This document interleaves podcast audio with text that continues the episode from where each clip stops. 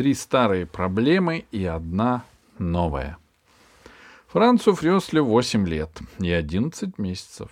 Он живет с мамой, папой, старшим братом Йозефом в Заячьем переулке, в доме номер 4, в квартире 12. По соседству в одиннадцатой квартире живет его подруга Габи. В будние дни после школы Франц всегда идет к ней. Габина мама присматривает за ним, пока его родители не придут с работы.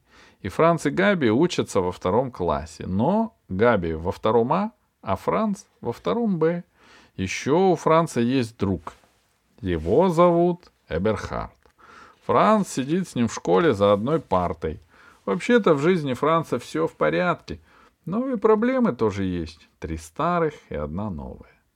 Первая старая проблема Франца — слишком маленький рост. Он ниже всех своих сверстников, почти на целую голову. Вторая старая проблема такая.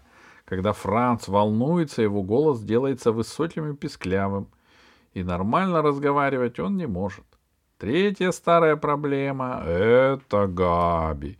Всегда все должно быть по ее. Если Франц не делает то, что хочет Габи, она злится и обижается. А давать ей отпор Франц не решается. Потому что он Габи любит и боится, что она перестанет с ним водиться. И вот, пару недель назад, вдобавок к этим трем проблемам, Франц получил новую футбольную.